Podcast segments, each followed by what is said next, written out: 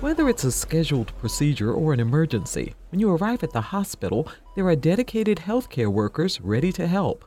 And when it comes to nurses, many are working extra hours, some even double shifts to cover the gap that is only widening as their colleagues retire or simply decide they've had enough. Regina McKinney is one of those dedicated professionals. As an advanced practice registered nurse, she's had an opportunity to mentor and speak to young people about her profession. And when she was out there, she noticed something. I just didn't see students that looked like me. So I had an interest in what was keeping these minority students from nursing. So that was one of the reasons why we developed uh, Nursing Cap Incorporated. That was 2013. Over the last eight years, Nursing Cap has touched the lives of hundreds of middle and high school students, tutoring them in the courses they'll need, training them with equipment like blood pressure monitors and stethoscopes, and introducing them to medical professionals who'll share their day to day reality and who don't mind sharing the road they traveled to get there? So I worked as a pharmacy cashier first, and then I did a pharmacy technician, and then I went back to pharmacy school and graduated in 2018. Um, after pharmacy school, I did a pharmacy residency, which was ridiculously competitive.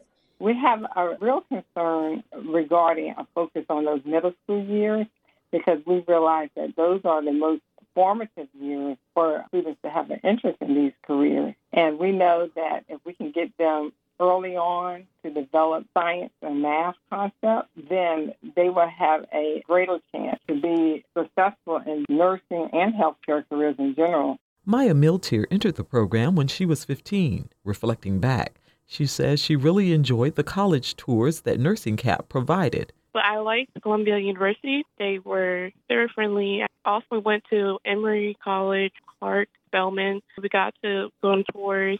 And I liked different um, programs they had for medical students, and I liked how they accommodate you.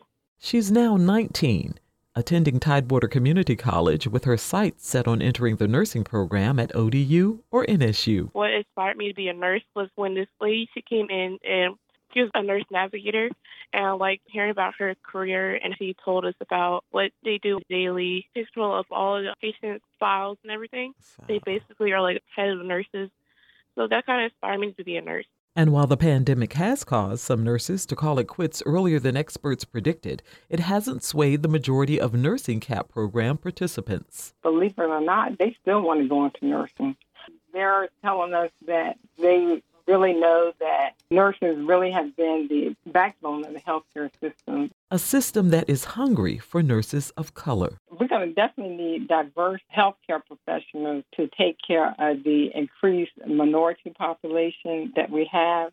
As a nurse anesthetist, when I see patients that are African American and I tell them that I'm going to be with them during their surgery, they are better able to relate to me. They could be stressed about having this surgery, and then all of a sudden, when I tell them that I'm going to be with them throughout the surgery until they wake up, that lessens their anxiety about going under and having surgery. I definitely know that having a diverse healthcare workforce, doctors, pharmacists, dentists, and other healthcare providers can certainly help with the healthcare disparities that exist for another view, I'm Lisa Godley.